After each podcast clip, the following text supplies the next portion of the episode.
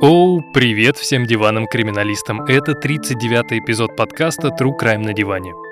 Да, знаю, что обещал выйти в эфир только в конце января, но я тут случайно вспомнил, что день рождения подкаста не в конце месяца, а 11 числа. Поэтому мне пришлось быстро собрать свою праздничную лень в кулак и подготовить для вас короткую, но крайне интересную историю об одном не самом хорошем человеке. Несмотря на то, что серийным убийцей его можно назвать лишь с большой натяжкой, он без всяких сомнений и преувеличений достоин звания одного из самых худших убийц Великобритании. Сейчас можете мне не верить, но думаю, к концу эпизода вы со мной согласитесь. И поэтому я не вижу больше смысла оттягивать начало выпуска. Да начнется наш эксперимент. Камден,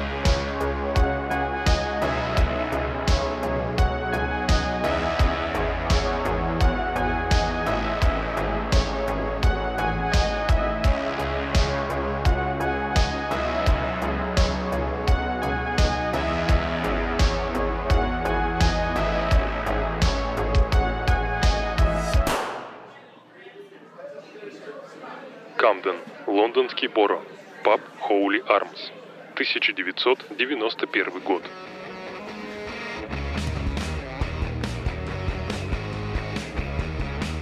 Пожалуй, это был самый обычный лондонский вечер, во время которого 40-летняя медсестра Делия Балмер сидела в своем любимом пабе в северной части города и наслаждалась громкой музыкой под пинту холодного пива.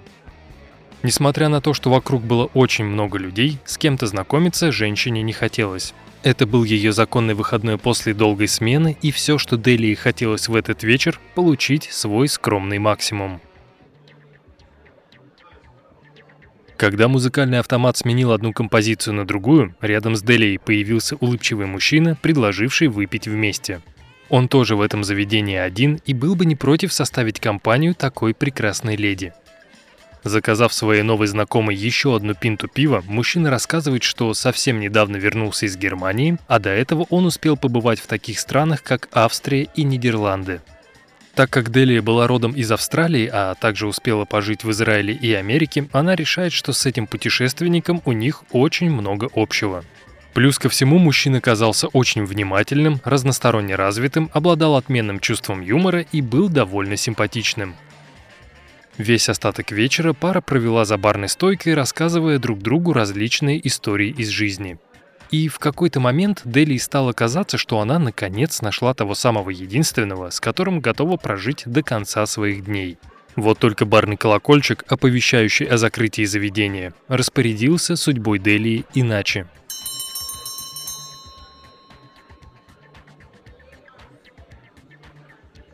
Несмотря на то, что вечер был хорошим, после закрытия паба мужчина мечты предпочел провести ночь у себя дома. Ни адреса, ни номера телефона он не оставил. Единственное, что Дели удалось узнать, это его имя. Мужчину звали Джон Патрик Суини. Да, иногда сказка заканчивается именно в тот момент, когда ты этого совсем не ждешь, внезапно и бесповоротно. Однако к Дели и Балмер это не относится. Спустя несколько недель после той встречи в пабе она снова встречает Джона Суини на одной из улиц города, и мужчина сразу же приглашает женщину на свидание. Само собой, Балмер отказывается, сославшись на то, что у нее очень много дел. Но в силу того, что женщина все еще хотела познакомиться с этим таинственным путешественником поближе, она узнает у него домашний адрес и через несколько дней пишет письмо, что готова пойти на свидание. С этого момента их отношения начали развиваться стремительно и очень красиво.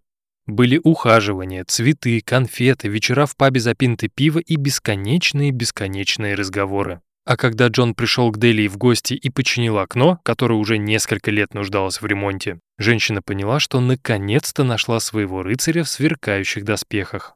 Пожалуй, именно этот жест доброй воли подтолкнул Делию предложить Джону жить вместе. Спустя некоторое время Суини согласился и переехал в квартиру возлюбленной на Лейтон-Гроув в 7 километрах от центра города. Изменения в поведении Суини происходили слишком медленно, чтобы их можно было заметить на ранних стадиях. Сперва Джон старался делать все, чтобы Делия чувствовала себя настоящей королевой. Он был мягок, внимателен и обходителен.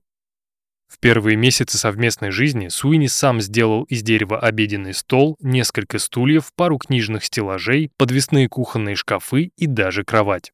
Причем все эти вещи были настолько качественными, что по незнанию можно было подумать, якобы мужчина купил их в дорогом магазине. Но нет, Джон ничего не покупал и даже не крал. Он действительно сделал все это сам. И в тот момент, когда Делия окончательно убедилась в том, что судьба выдала ей долгожданный счастливый билет, рыцарь в сверкающих доспехах начал превращаться в злобного тирана. В один из вечеров, когда хозяйка квартиры вернулась домой с работы, она увидела своего мужчину со стопкой фотографий, которые хранились в картонной коробке. И так как эта коробка уже несколько лет лежала в шкафу, было ясно. Находясь дома, Джон решил изучить каждый сантиметр квартиры. Не расскажешь, что за парень рядом с тобой на фото? Когда Делия взглянула на снимок, она пояснила Суини, что эта фотография была сделана несколько лет назад. В тот день они с подругой гуляли по Лестер-сквер, и двое парней просто предложили сфотографироваться на память. Кем были эти люди и как их звали, Делия не знала. Более того, после этой импровизированной фотосессии она никогда этих парней больше не видела. Никак не отреагировав на это объяснение, Суини достает металлическую табакерку с гравировкой на внутренней стороне крышки. А это чье имя, не подскажешь? Когда Делия объяснила, что данная табакерка принадлежала ее бывшему мужчине, с которым она рассталась пару лет назад, Джон задал еще несколько уточняющих вопросов из разряда «когда ты с ним последний раз виделась?», и на этом его допрос был окончен. И хотя на тот момент Балмер не почувствовала со стороны Суини никакой угрозы, она всерьез задумалась о том, что эти отношения нужно поскорей заканчивать. Однако в этих токсичных и опасных для жизни отношениях женщина будет находиться чуть больше двух лет. Да, Делия отдавала себе отчет в том, что жить в качестве жертвы домашнего насилия – это не то, о чем она мечтала. Но просто сказать Джону, чтобы тот выехал из ее квартиры, она тоже не могла. За время совместной жизни Балмер поняла, что ни один запретительный ордер не сможет ее защитить. Если Джон Суини захочет причинить ей вред, он обязательно это сделает, не обращая внимания на какие-то там судебные запреты. Как я уже сказал, эти отношения длились чуть больше двух лет, и когда Джон явно начал переступать черту, в декабре 1993 года Делия попросила его съехать. Удивительно, но когда Суини это услышал, он не стал впадать в ярость, не бросился на Делию с кулаками и не начал на нее кричать. Он просто сказал, что скоро съедет. Но не сразу, а через какое-то время. Якобы ему нужно найти себе новую квартиру и решить кое-какие сопутствующие вопросы. И хотя по факту Джон и Делия были уже не вместе, весь последующий год женщина была полностью лишена свободы. Суини контролировал ее перемещение как внутри, так и вне дома. Все это время Балмер хотела хотя бы один раз оказаться вне зоны досягаемости Суини, чтобы в спокойной обстановке подумать о своих дальнейших шагах. И вот, наконец, в начале мая 1994 года у Делии появилась возможность выйти из дома без Суини. Само собой, Джон об этом ничего не знал, как и то, что Делия пошла на прогулку не одна, а вместе со своим другом. На тот момент Балмер была уверена, что это всего лишь первый, но верный шаг к долгожданной свободе. Она пообщается с приятелем, наберется сил и сможет высказать Джону все, что о нем думает. Однако, когда несколько часов спустя женщина вернулась к себе домой, весь ее оптимистичный настрой сошел на нет. Его место занял всепоглощающий страх и предчувствие неминуемой смерти. Когда Делия переступила порог своей квартиры, то первое, что она увидела перед собой, это глаза хищника, готового разорвать свою жертву в любой момент – Бежать от этого хищника смысла не было.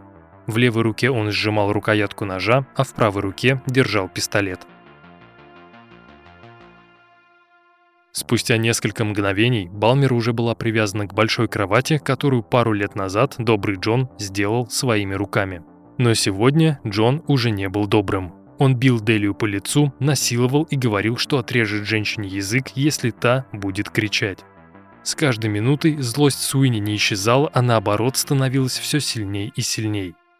В какой-то момент мужчина садится на жертву верхом и, размахивая перед ее лицом ножом, произносит самые странные слова в жизни Делии. «Я полагаю, тебе не терпится узнать, что в итоге случилось с моей бывшей Мелиссой. Так вот я тебе скажу. Мы снимали с ней квартиру в Амстердаме, и когда я однажды вернулся домой, то увидел ее в компании каких-то двух немцев. Я убил их всех, а потом три дня жил рядом с телами, так как просто не знал, что с ними делать. И вот на третий день я разрезал всех троих на куски, распихал по сумкам и бросил их в канал. На Делию эти слова произвели очень сильное впечатление. Во-первых, она не понимала, почему Суини решил ей об этом рассказать. Во-вторых, она поверила каждому слову Джона. И в-третьих, теперь она понимала, что перечить этому человеку опасно для жизни. Она только что узнала о тройном убийстве от человека, который угрожал ей ножом и пистолетом. В этот момент Балмер поняла правила игры. Если она скажет слово «против», попытается сбежать или начнет звать на помощь, то проживет она недолго. Максимум пару-тройку минут. В конечном счете эта тактика сработала. Через неделю заточения, которое сопровождалось систематическими изнасилованиями и побоями, Джон разрешил Дели пойти на работу. Возможно, если бы уровень насилия не был запредельным, то Делия обратилась бы в полицию в первый же день относительной свободы. Тогда можно было снять побои, установить факт изнасилования и запрятать преступника за решетку. Но, увы, за помощью Балмер обратилась лишь в июле. Кому-то это может показаться диким, но так как у нас нет возможности на своей шкуре испытать весь тот кошмар, в котором приходилось жить жертвам насильников и убийц, то заниматься всевозможным блеймингом мы не станем. Когда в июле Балмер наконец-то обратилась в женский приют и заявила о факте жесточайшего домашнего насилия, сотрудники учреждения первым же делом вызвали полицию и попросили офицеров во всем разобраться. Но, увы, как это часто бывает, полиция решила, что это банальная бытовая ссора, которая в скором времени разрешится сама по себе. Более того, когда Делия рассказала полицейским о странных рисунках своего бывшего и о его рассказе об убийстве Мелисы в Амстердаме, Офицеры постарались убедить женщину, что возлюбленный просто пытался ее запугать. Ну и, конечно, вызывать Суини на допрос никто не стал. Поэтому единственное, что оставалось делать Дели, это надеяться на чудо. И когда у жертвы домашнего насилия не осталось сил сопротивляться и верить в хэппи-энд, в начале ноября 1994 года Джон Суини собирает свои вещи и уходит. Да, раньше он тоже говорил, что скоро уйдет и возвращался вечером обратно, но в этот раз казалось, что насильнику такая жизнь наскучила. В доме Дели он не появился ни вечером, ни на следующее утро, ни через день. Понимая, что в данной ситуации медлить нельзя, Балмер вызывает мастера и меняет замки на входной двери. Хотя Джон и ушел, у него все еще оставался комплект ключей, благодаря которому он мог попасть в дом. Нельзя сказать, что после смены замков Делия перестала жить в страхе. Она точно знала, что этот сумасшедший рано или поздно вернется. В итоге 11 ноября это и произошло. Этим вечером, когда Суини понял, что его ключи не могут открыть дверь, он забирается в дом через открытое в ванной окно и застает Делию врасплох. Воспользовавшись шоковым состоянием своей бывшей, насильник хватает жертву за шею левой рукой, а пальцы правой засовывает глубоко в горло. Что именно пытался сделать Суини, неясно, но когда он вытащил руку изо рта, то увидел, что его пальцы были в крови. «Ах ты, сука, ты что, меня укусила?» Увы, кровь принадлежала не преступнику, а жертве. Когда Суини засовывал руку в горло Дели, ему удалось повредить женщине глотку и порвать язык. Единственное хорошее, что было в данном эпизоде, это то, что перед изнасилованием жертву никто не связывал. Благодаря этому просчету на следующий день Дели удалось убежать из дома и добраться до отделения полиции. Увы, на этом кошмар не закончился, а превратился в бесконечную историю. Когда офицеры приехали в дом жертвы и не нашли в нем обидчика, они решили, что тот здесь больше не появится, ведь ни один здравомыслящий человек не станет возвращаться на место преступления. К сожалению, полицейские ошиблись. Так как Балмер было страшно находиться дома в одиночестве, она звонит своей подруге и назначает ей встречу в центре Лондона на следующий день. Однако на встречу Делия так и не пришла. Стоило ей открыть входную дверь, как она увидела, что на крыльце стоит Джон Суини. По его виду было понятно, что он пришел сюда не прощения просить, а закончить то, что начал несколько дней назад.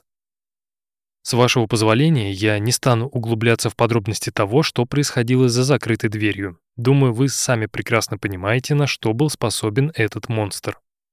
И хотя в данном контексте такие фразы употреблять как-то неуместно, но, к счастью, все это продолжалось недолго.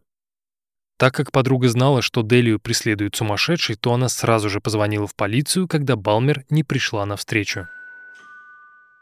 Когда в квартире внезапно раздался дверной звонок, Делия сразу же вскочила с кровати и побежала навстречу своему спасителю. А чтобы тот, кем бы он ни был, не подумал, что дома никого нет, женщина старалась как можно громче звать на помощь. На этот раз Суини скрыться не удалось. Как только входная дверь открылась и в квартиру зашла полиция, преступник тут же был арестован и отправлен под стражу в тюрьму Пентонвилля.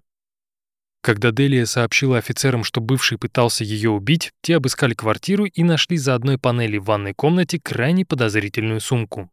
Вся странность данной находки заключалась в том, что внутри лежал моток толстой веревки, пила, брезент, молоток, несколько рулонов скотча, садовые и хирургические перчатки, а также несколько масок. Даже непрофессионалу было понятно, это не что иное, как набор для расчленения и утилизации тела. И не какого-то абстрактного тела, а тела Делии Балмер. И хотя женщине сразу стало понятно, что могло бы произойти, если бы полиция не появилась на ее пороге, самим офицерам данная сумка странной не показалась. По их мнению, это были обычные плотницкие инструменты, которые ничего не доказывают. И так как фактов изнасилования, избиения, проникновения в чужое жилище и угрозы убийством полиции было мало, они отпускают Суини на свободу, заверив Делию, что этот человек ее больше не побеспокоит. В тот момент, когда Балмер узнала, что ее бывший на свободе, она тут же вернулась в полицию, дабы рассказать в очередной раз про странные рисунки, про Мелису из Амстердама, про набор серийного убийцы и про то, что если Суини окажется на свободе, то он рано или поздно вернется, чтобы порезать Делию на мелкие куски. Увы, полиция восприняла всю эту информацию как белый шум. Тем более они обязали Джона вернуться домой к родителям в Скелмерсдейл, который находился в 340 километрах от Лондона. Власти четко дали мужчине понять, что если он нарушит условия УДО, то будет сразу же помещен обратно в тюрьму.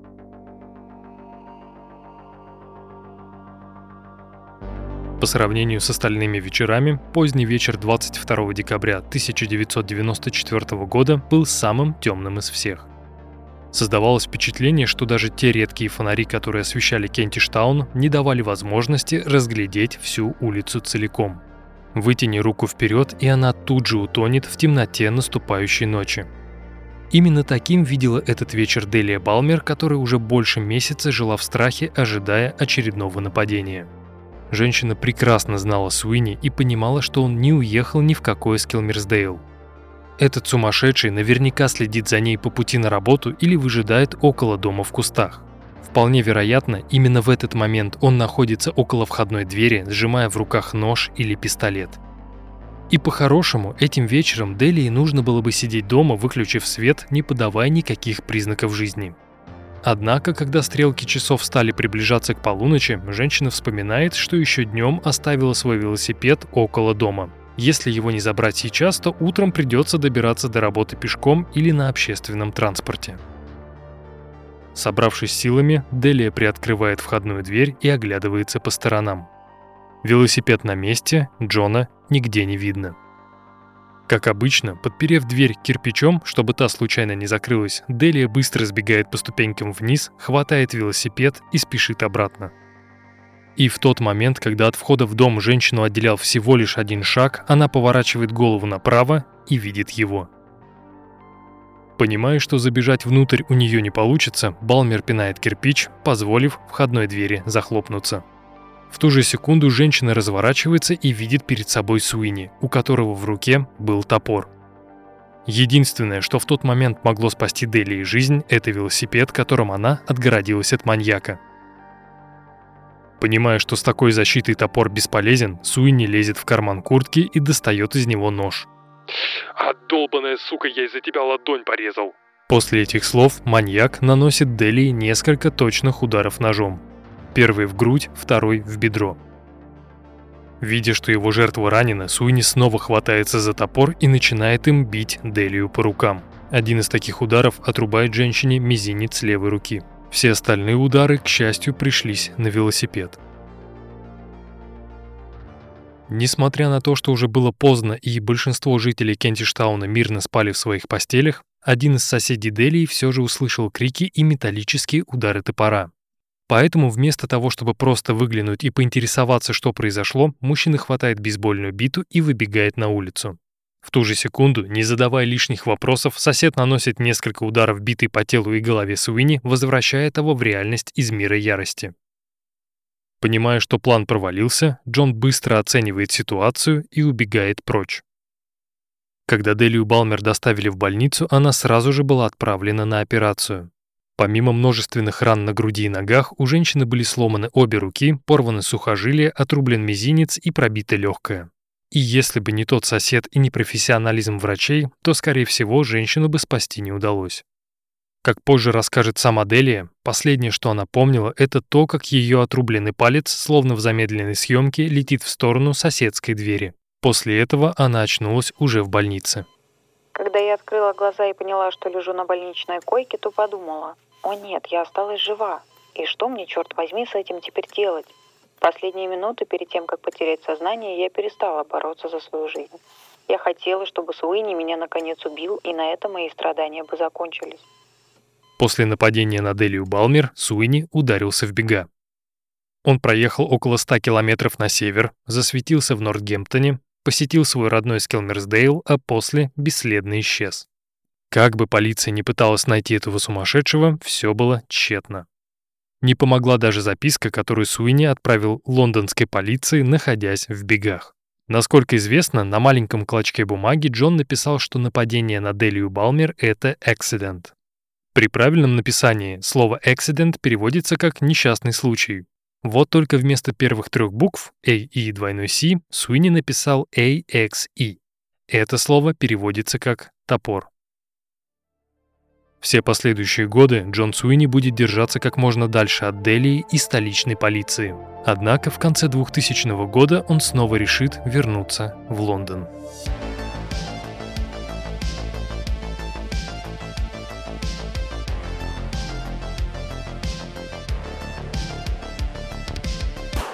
Большинство историй, рассказанных мной ранее, было логично начинать с ранних лет преступника. Эта форма повествования позволяет нам заглянуть в самые темные уголки личности и сделать нужные выводы, а именно в какой момент все пошло не так. В случае Джона Суини, как мне кажется, такой нарратив бесполезен. Из-за того, что у нас нет полной картины становления личности, кроме небольших обрывков, я посчитал правильным сперва показать не то, как преступник докатился до такой жизни, а как он вел себя в отношениях с женщинами, то есть своими жертвами. Если вспомним отношения Джона и Дели, то сразу станет понятно, что для Суини противоположный пол был тем, чем он вправе обладать и распоряжаться им так, как захочет. Насиловать, преследовать, унижать и оскорблять. Вполне возможно, такая модель поведения сформировалась еще в детстве. Джон Патрик Суини родился 13 октября 1956 года в одном из районов Ливерпуля под названием Киркдейл. Вторую часть своего детства Суини провел в городе Скелмерсдейл, который находился в 22 километрах на север от Ливерпуля. Сюда Джон переехал вместе с матерью, отцом, братом и сестрой. Также известно, что на протяжении всего детства дети подвергались домашнему насилию со стороны отца. Была ли объектом агрессии мать Джона, неизвестно, но судя по тому, как в будущем он будет относиться к противоположному полу, я посмею предположить, что женщине тоже доставалось и, скорее всего, на глазах у детей. С ранних лет Джон мечтал стать выдающимся художником, чьи работы увидит весь мир. Однако, несмотря на то, что мальчик довольно неплохо рисовал, вместо того, чтобы поступить в художественную школу, он предпочел выучиться на плотника. Скорее всего, это связано с тем, что отец мальчика был рабочим, и в семье профессия художника считалась чем-то недостойным настоящего мужчины. Ведь все мы давно знаем, что мужик должен работать не головой, а руками. По мере взросления Суини начал проявлять свой темный характер, ввязываясь в различные драки и потасовки. Один раз с группой уличных хулиганов он напал на других ребят около традиционного английского фастфуда Fish and Chips. Если верить имеющейся информации, то единственным вооруженным человеком в той драке оказался именно Суини. В его руках был, конечно же, топор. К счастью, в результате конфликта никто серьезно не пострадал. Но если все это время Суини проявлял агрессию только к мужчинам, вскоре он решит немного поменять свой вектор. Но не нужно думать, что в один прекрасный день он проснулся и начал срываться на всех женщин. Нет, изменения были постепенными. В 1974 году 18-летний Джон знакомится со своей сверстницей по имени Энн Бремли. Пара проводит много времени вместе, ходит на свидания, строит планы на будущее и переживает конфетно-букетный период. В этом же году молодые поженятся и проживут вместе целых пять лет. За это время у них родится двое детей – мальчик и девочка. И хотя, по словам, сказанным ранее, могло показаться, что жизнь молодых была счастливой и беззаботной, на самом деле это не так. В 1979 году Энн подала на развод из-за того, что муж периодически ее избивал, называл непристойными словами, бил посуду и окна, а также издевался над домашними питомцами. Насколько известно, в тот момент у детей Суини были черепахи. Тем не менее, хотя суд и расторг брак Энн и Джона, счастье девушки после развода было недолгим. А все потому, что в 1981 году Энн снова сходится с Джоном и повторно выходит за него замуж, поверив, что тот больше никогда не причинит ей вреда. И уж не знаю, к счастью или нет, но второй брак продлился недолго, еще меньше, чем первый.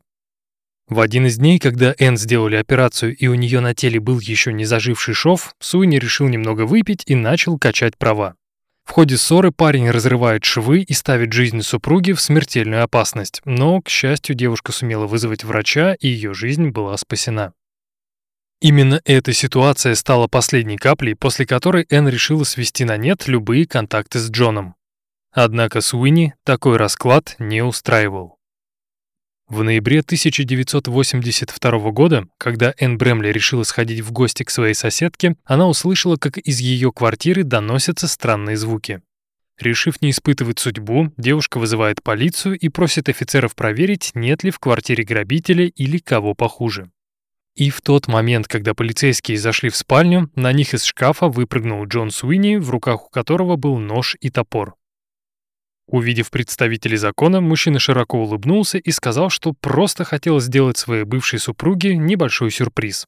В чем именно заключался этот сюрприз, никто уточнять не стал. На Суини тут же надели наручники и отправили в тюрьму за проникновение в чужое жилище. И, по-хорошему, Джона нужно было оставить за решеткой на несколько лет. Однако судья решил, что данное преступление было несерьезным и выпустил Суини на свободу. Благо, за то время, пока маньяк находился в тюрьме, Энн успела переехать в другой город, не дав Джону ни малейшей подсказки о своем местоположении.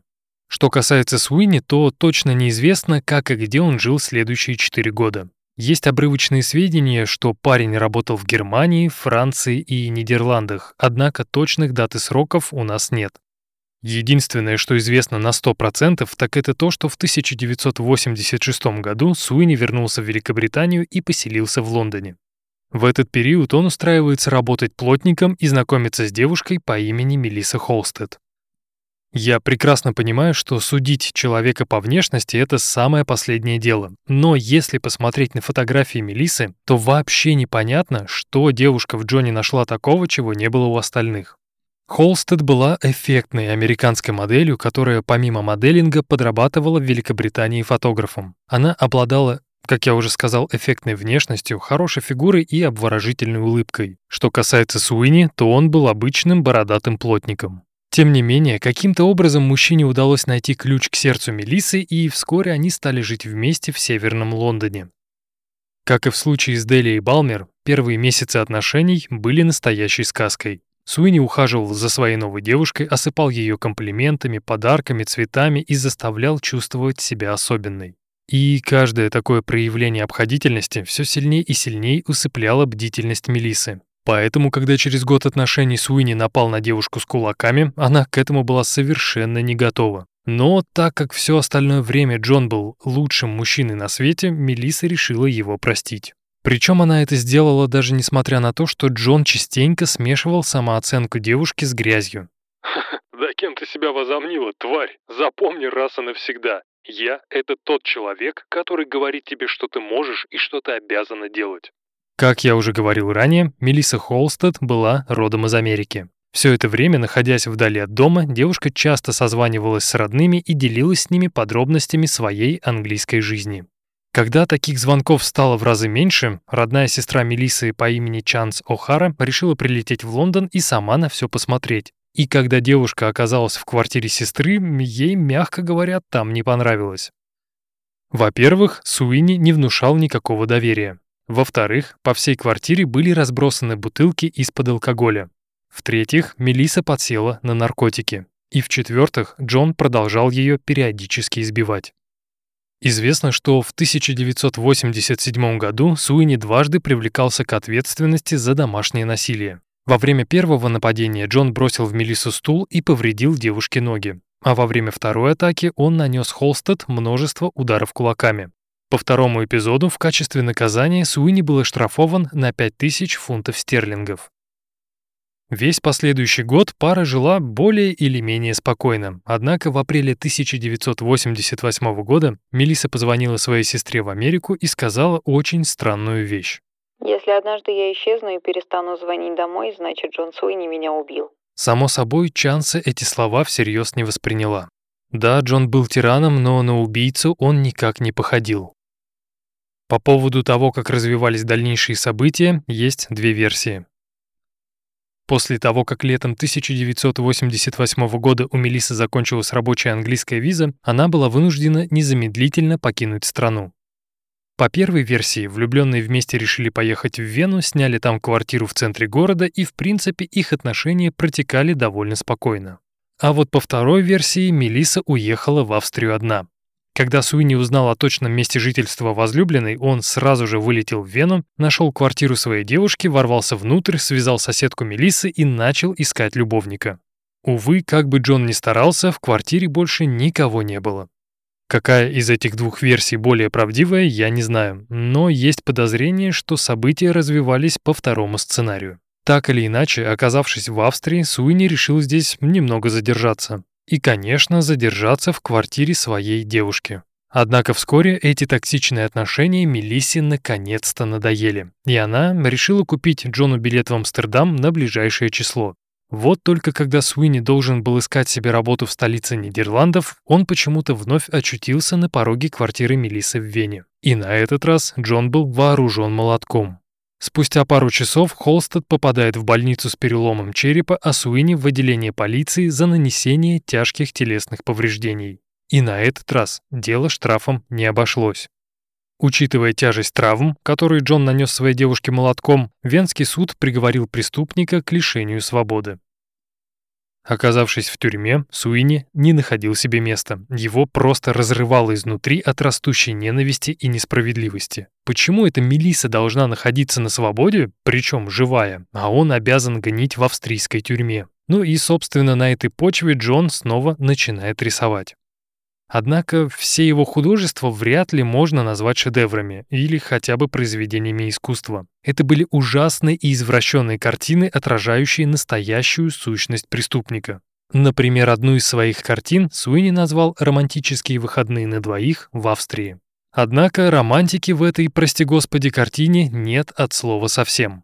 И хочу сразу пояснить, знаю, что картины не рисуют, а пишут, но в отношении Суини я такое слово использовать не могу. Поэтому романтические выходные Джон изобразил в трех цветах. В левом верхнем углу он нарисовал желтую луну.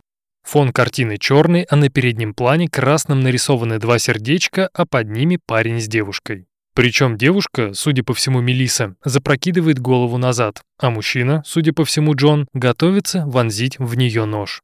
На оборотной стороне данного рисунка Джон написал следующее. Плохая поездка в Вену, туда, где прольется кровь. Амстердам был немного лучше, но его убила любовь.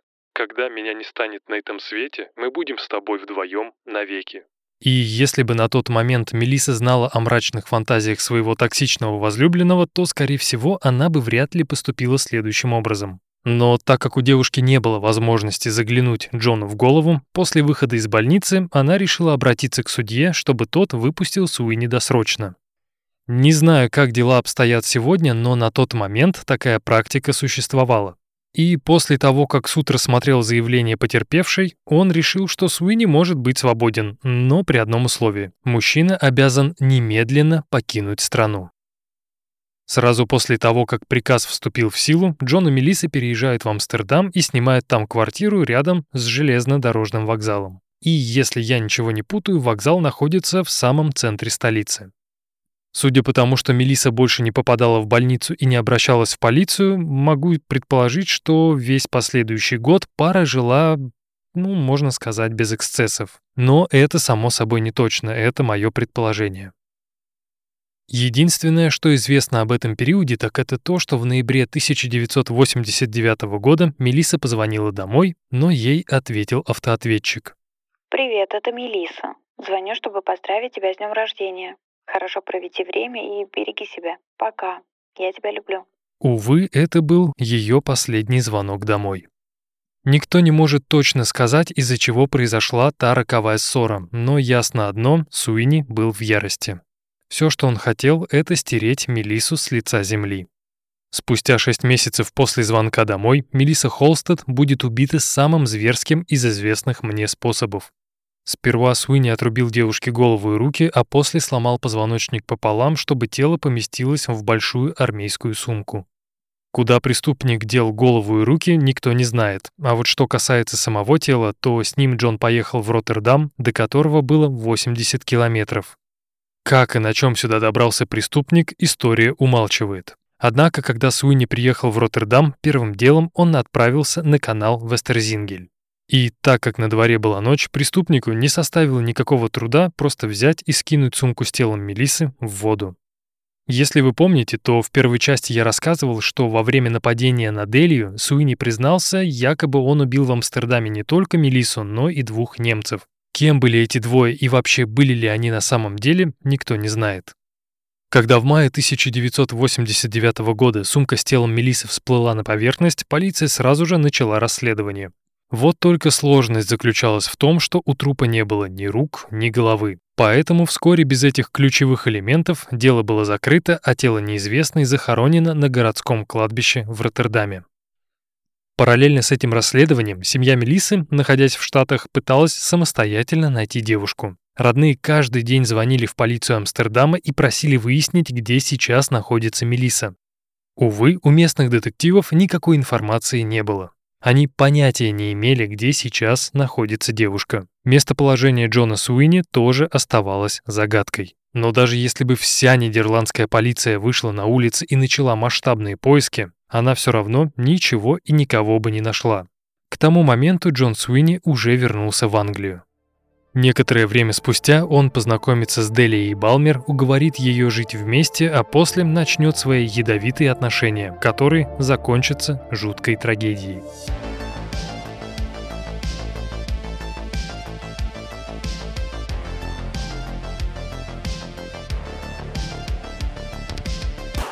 После нападения на Делию Балмер Джон Суини решил не испытывать судьбу и снова ударился в бега. Он перемещался между городами, знакомился с разными людьми и находил себе временную работу. И каждый раз преступник представлялся разными именами. Для одних он был Джо Скаусом или Скаусом Джо, Майклом Лисом и Джо Джонсоном. Но за каким бы именем Суини не прятался, он по-прежнему оставался тем самым Джоном, для которого женщины были вещью. Однако теперь это чувство приходилось подавлять. В прошлый раз он свое дело не закончил, да еще и свидетелю на глаза попался. Помимо того, что Джон менял имена, он также экспериментировал с внешностью, хотя я такие эксперименты провожу очень часто. Преступник то отращивал себе бороду, то сбривал ее полностью, носил очки, шляпы и кепки. И хотя Суини всегда пытался выглядеть по-разному, великим конспиратором я его назвать не могу. Насколько известно, во время пьяных вечеров он признавался своим друзьям, что убил трех человек в Амстердаме, и его так никто не поймал. В сентябре 1995 года Джон снова возвращается в Лондон, селится в ночлежке в Дигби Крессент около парка Финсбери и устраивается плотником на стройку. Все свободное время он будет проводить дома, если это место можно таковым назвать, но и там он будет рисовать свои больные маниакально-эротические картины, которыми увешает все стены комнаты. Все последующие пять лет Суини будет вести тихий образ жизни, насколько известно, хотя и это тоже не точно. А вот в ноябре 2000 года Джон познакомится с 31-летней Полой Филдс. Пара нашла общий язык на почве того, что оба родились в Ливерпуле и жили друг от друга относительно недалеко. Однако по сравнению с Джоном, Пола в Лондон приехала недавно. Девушка считала, что этот город распахнет перед ней свои объятия и сразу же подарит высокооплачиваемую работу. Но, увы, туманная столица подарила Поле зависимость от крэк-кокаина и проституцию. Причем первый пункт доставлял проблемы как самой девушке, так и ее новому парню, Джону Суини. По рассказам соседей, Пола приходила в гости к Джону, пара часто ссорилась, и за закрытой дверью постоянно слышались крики. Насколько известно, Суини обвинял Филдс в том, что она якобы воровала у него деньги, сигареты и мобильные телефоны. Однако самая яркая сцена состоялась после того, как девушка взяла очередную дозу у дилера и сказала, что за нее заплатит ее парень по имени Джо Скаус. Последний раз Пол увидели живой 15 декабря 2000 года. Сразу после этого Суини переезжает в дом на Чартерис Роуд, который находится в 17 километрах от Дигби Крессент, а 19 февраля 2001 года двое мальчишек, рыбачивших на Ридженс-канале, находят сумку с телом Полы. Когда на место приехала полиция и взглянула на жуткую находку, сразу же была развернута масштабная операция. Спустя несколько часов на дне Ридженс-канала было найдено еще пять дорожных сумок, в которых находились руки, ноги и голова Полы. Несмотря на то, что тело было обнажено, а одежды или документов в сумках не было, полиции Лондона все же удалось установить личность жертвы благодаря ДНК-экспертизе. Когда следователи выяснили, что погибшую звали Пола Филдс, которая перед смертью состояла в отношениях с неким мистером Скаусом, им не составило никакого труда выяснить, что настоящее имя Джо — это Джон Суини. В общей сложности расследование длилось чуть больше месяца, и уже в марте 2001 года детективы знали, где находится Джон Суини. На этот раз преступник не стал злоупотреблять конспирацией и остался работать все на той же стройке неподалеку от Центрального уголовного суда Олд Бейли. Благодаря слаженной работе столичной полиции преступник был задержан, не успев оказать сопротивление. Хотя что-то мне подсказывает, если бы офицеры начали операцию чуть позже или просто замешкались в процессе, то без жертв бы не обошлось. За поясом у Суини был охотничий нож, а в рабочем шкафчике лежал заряженный 9-миллиметровый люгер. Но самое интересное Джон хранил у себя дома. Во время обыска детективы нашли парик, два обреза с кучей патронов, мачете, удавку из проволоки с бамбуковыми ручками, кучу мусорных мешков, а также рабочую сумку с не менее интересным содержимым. Внутри данной сумки лежала пила, несколько огромных ножей, топор, толстые резиновые перчатки, такие обычно используют для мытья пола или посуды, а также в сумке было несколько рулонов скотча. Помимо всего прочего, детективами было найдено около 300 произведений так называемого искусства, в число которых входили различные статуэтки, стихи и рисунки. Но самое главное, Джон не просто рисовал свои картины, он умудрялся оставлять на обратной стороне каждого такого художества то или иное послание, либо в стихах, либо в прозе. Например, на одном из своих художеств Джон написал следующее. Данная работа вдохновлена Делией Балмер и посвящается ей же. Надеюсь, ты сдохнешь от боли.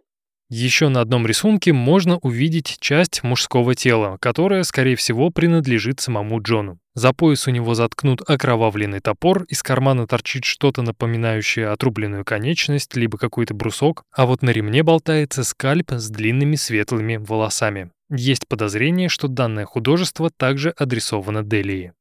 Но вернемся к истории. Несмотря на то, что у полиции был набор серийного убийцы, который иллюстрировал абсолютно все свои похождения, обвинить Джона в расчленении Пола Филдс им так и не удалось. Следствие длилось несколько месяцев, но все улики были косвенными. Тем не менее, к ответственности Джон все же был привлечен. 5 марта 2002 года в суде Олд Бейли Суини получил 4 пожизненных срока за нападение на Делию Балмер. Но так как преступник был осужден не за убийство, а за причинение вреда здоровью, он был вправе подать ходатайство на УДО через 9 лет. В данном случае полиция была бессильна. У детективов не было никаких улик, которые позволили бы Суини гнить в тюрьме. И у меня нет никаких сомнений в том, что если бы Джон оказался через 9 лет на свободе, то он обязательно бы вернулся к Делии и закончил начатое. И вот почему я так считаю. На одной из картин, которую Суини нарисовал в тюрьме, стоит дата 1294, а снизу красуются строки. «Пришел слишком поздно, задержался слишком долго. Я буду жить и умру, как и когда захочу. Я не верю в религию и грёбаные законы. Правил не существует, а моя жизнь — это открытая дверь». Думаю, на тот момент следователи тоже понимали, что если Суини скоро выйдет на свободу, то это окажется настоящей катастрофой. Тем не менее, все, что оставалось делать, это просто ждать, когда маньяк выйдет и совершит очередное преступление, после которого его можно задержать. Однако этого не произошло, так как лондонской полиции помешали нидерландские коллеги. В 2008 году, когда экспертиза ДНК использовалась повсеместно, следователи из Роттердама решили поднять несколько холодных дел и прогнать их через имеющуюся базу. И одним из таких кейсов была находка расчлененного женского тела, выловленного в канале Вестерзингель в 1990 году. Спустя пару недель ДНК-экспертиза показала, что труп принадлежал американке Мелиссе Холстед, которая до переезда в Нидерланды жила в Лондоне. Благодаря этой находке практически сразу было начато совместное расследование, санкционированное Европолом. И нужно отметить, что это было первое в истории совместное расследование, участие в котором принимали Нидерланды и Великобритания. Спустя несколько недель работы детективам из двух стран удалось выявить одну очень интересную закономерность. В 2001 году в Лондоне было найдено похожее тело. Обе девушки были расчленены, а их трупы упакованы в сумки и сброшены в каналы. Но самое главное, и Мелисса, и Пола встречались с одним и тем же человеком. И в обоих случаях свидетели рассказывали о максимально нездоровых отношениях с криками и побоями. Но, увы, все это тоже было косвенным. Привлечь Суини к ответственности, основываясь лишь на домыслах, никто не решался. Однако здесь не обошлось без чуда. А если точнее, не обошлось без тупости и нарциссизма Джона Суини. Во время изучения картин, изъятых из дома преступника, внимание следователей привлек один рисунок. С первого взгляда это, прости господи, художество напоминает бред сумасшедшего. На нем изображены и Чарли Чаплин, и Мухаммед Али, и статуя свободы с сигарой во рту, и гора Рашмар, и многое-многое другое. А в самом центре этой картины нарисована голова блондинки в очках. И на первый взгляд в этом художестве не было ничего необычного. Но при детальном осмотре следователи заметили, что слева от головы преступник попытался что-то замазать при помощи корректирующей жидкости. После того, как рисунок отдали в лабораторию, эксперты выяснили, что под замазкой написано следующее. «Покойся с миром, Мелисса Холстед. Родилась 12 декабря 1956 года. Умерла. Прочерк». После этой находки Европол начал детальнее изучать творение Суини и вскоре наткнулся еще на несколько вещей, которые можно было расценивать как признание в убийстве. Первое — это карандашный набросок с изображением женского тела в позе эмбриона, у которого были отрублены руки и голова. Примерно в такой же позе внутри сумки была найдена Мелиса. Вторая находка была стихотворением. «Бедная старушка Мелиса, я нарезал тебя на кусочки. Теперь кормят рыб твои косточки». Когда все эти улики всплыли на поверхность, детективы поняли, что теперь они точно смогут обеспечить Джону Суини пожизненное проживание в тюрьме. Во время очередного судебного процесса Суини отрицал свою причастность к убийству Мелиссы Холстед и Пола Филдс. Преступник говорил, что с начала 80-х и по конец 90-х он плотно сидел на ЛСД и марихуане, которые помогали ему рисовать такие психоделические картины. Поэтому это никакие не признания, а чистейшая чепуха, на которую не стоит обращать внимание. Тем не менее, суд и присяжные внимание на это обратили и 4 апреля 2011 года 54-летний Джон Суини был признан виновным по двум пунктам обвинения в убийстве. Если вы помните, то в начале выпуска я говорил, что Джона Суини можно назвать серийным убийцей лишь с большой натяжкой. И это не потому, что на его счету всего лишь два трупа, а потому что следствие до конца не уверено, сколько еще женщин Джон Суини мог расчленить. После того, как преступник получил свой пожизненный срок, детективы начали проверять круг знакомых Суини и пришли к выводу, что в общей сложности жертв может быть как минимум пять. Первая из возможных жертв – это бразильянка по имени Ирани, которая в период с 96 по 97 год часто посещала пабы и рестораны в Хайбере и Холлоуэе. После того, как женщину стали часто замечать в компании Суини, она бесследно исчезла. Вторая предполагаемая жертва – это колумбийка по имени Мария, которая также ходила во всевозможные заведения в парке Финсбери с 97 по 98 год. И третья предполагаемая жертва – это медсестра-стажер из Дербишира по имени Сью. Девушка жила в районе северного Лондона и, как считает следствие, в конце 70-х, а может быть и начале 80-х, ей было около 20, может быть даже 30 лет. Была, конечно, и четвертая предполагаемая жертва по имени Фиона, которая якобы была девушкой Суини в 1985 году. На протяжении долгих лет следователи были уверены, что Джон убил эту девушку точно так же, как Мелису и Полу. Однако в середине 2016 года женщина была найдена живой. И хотя сам Суини так и не признался ни в тех двух убийствах, ни в каких-либо еще, мне почему-то кажется, что те огромные сумки с инструментами Суини мог использовать более двух раз, а не только при убийстве Мелисы и Полы. Ну и последнее, о ком мне хотелось бы рассказать, так это Аделии Балмер. Несмотря на то, что после нападения в 94-м она выжила, все последующие годы женщина находилась в крайне тяжелом эмоциональном состоянии. И лишь в 2017 году она немного пришла в себя и смогла опубликовать книгу под названием «Жизнь с серийным убийцей». После этого женщина дала ряд интервью английским изданиям, в которых говорила практически одни и те же слова. Если коротко, то время ни хрена не лечит. Делия по-прежнему зла на полицию Кентиштауна, которая игнорировала все ее обращения и не хотела сажать Суини в тюрьму за домашнее насилие. Именно поэтому, когда в 2001 году ее пригласили на суд в качестве главного свидетеля, Делия отказалась. Плюс ко всему, женщина не хотела по второму кругу вспоминать весь тот ад, что с ней произошел, а также она боялась смотреть в глаза своему бывшему, который почти лишил ее жизни. Во время интервью 2017 года изданию Mirror Делия сказала, что продолжает чувствовать боль в груди, словно травма нанесена совсем недавно. Она описывает это так, словно кто-то закрепил на спине и груди огромный зажим, который постоянно стягивается. Эти слова женщина произносила с болью в голосе, прикрывая отрубленный мизинец салфеткой.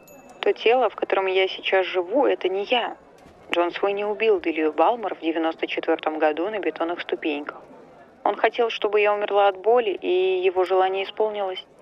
Я собираюсь умереть от боли, моральной и физической. Щелкнет спусковой крючок, мертвым замолчать. Сумасшедший треп, выйду погулять. Полная луна, словно динамит, арестует ли меня, если мост закрыт? Пытки без конца смертью наполняют, а ментальный страх воздух заполняет. Оу, спасибо всем, кто дослушал этот эпизод до конца. Надеюсь, он вам понравился. Ну а если нет, значит между нами произошел внезапный обрыв связи. В свое оправдание могу сказать то, что за два года существования подкаста я рассказывал вам только те истории, которые мне нравились самому. Следовательно, в этом плане True Crime на диване ни капли не поменялся. Что касается меня, то да, здесь перемены есть. Записав к этому моменту 39 регулярных и 14 бонусных эпизодов, я все еще ловлю себя на мысли, что мне хочется рассказывать вам и такие истории, в которых будет ну просто минимум... Минимум... Минимум... Минимум убийств. Прошу прощения. Если кто не знает, то True Crime — это не только кровь, кишки и волосы. Эта тема охватывает абсолютно все преступления, на которые способен больной человеческий мозг. Ну и напоследок я хочу поделиться с вами планами на ближайшее будущее. Так как в январе мне нормально отдохнуть не удалось, я решил взять небольшой отпуск на февраль и вернуться к вам в середине марта. Однако сразу хочу успокоить тех слушателей, у которых оформлена платная подписка на Boosty, Apple подкастах, Patreon, Soundstream, ВК и, по-моему, все. С вами я не прощаюсь. 15-й спешл выйдет в конце января, а 16-й где-то, наверное, в конце февраля.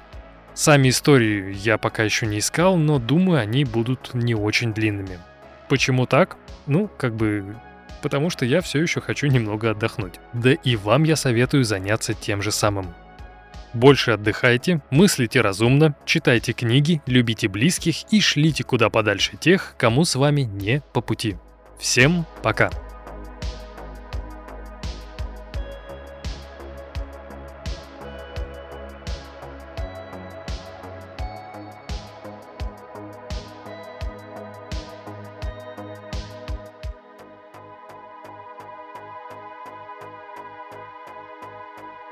Ого, а ты почему еще здесь? Подкаст как бы уже кончился какое-то время назад, да и музыка тоже скоро подойдет к концу. Давай, выключай подкаст и начинай заниматься чем-нибудь полезным. Например, оставь комментарий в Телеграме. Адрес все тот же. Диван, нижнее подчеркивание, крайм. Там же ты, кстати, найдешь ссылку на сайт, где сможешь посмотреть дополнительные материалы к текущему выпуску. Не благодари. Ну а теперь точно пока и до скорых встреч.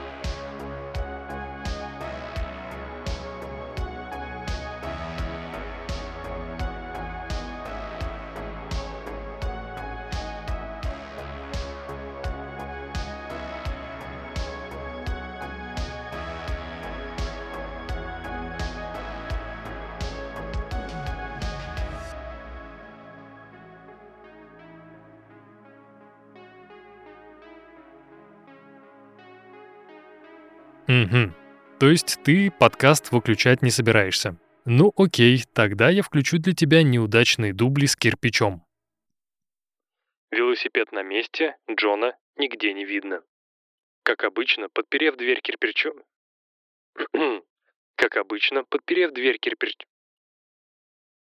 Кирпичом, дверь кирпичом. Как обычно, подперев дверь кирпичом...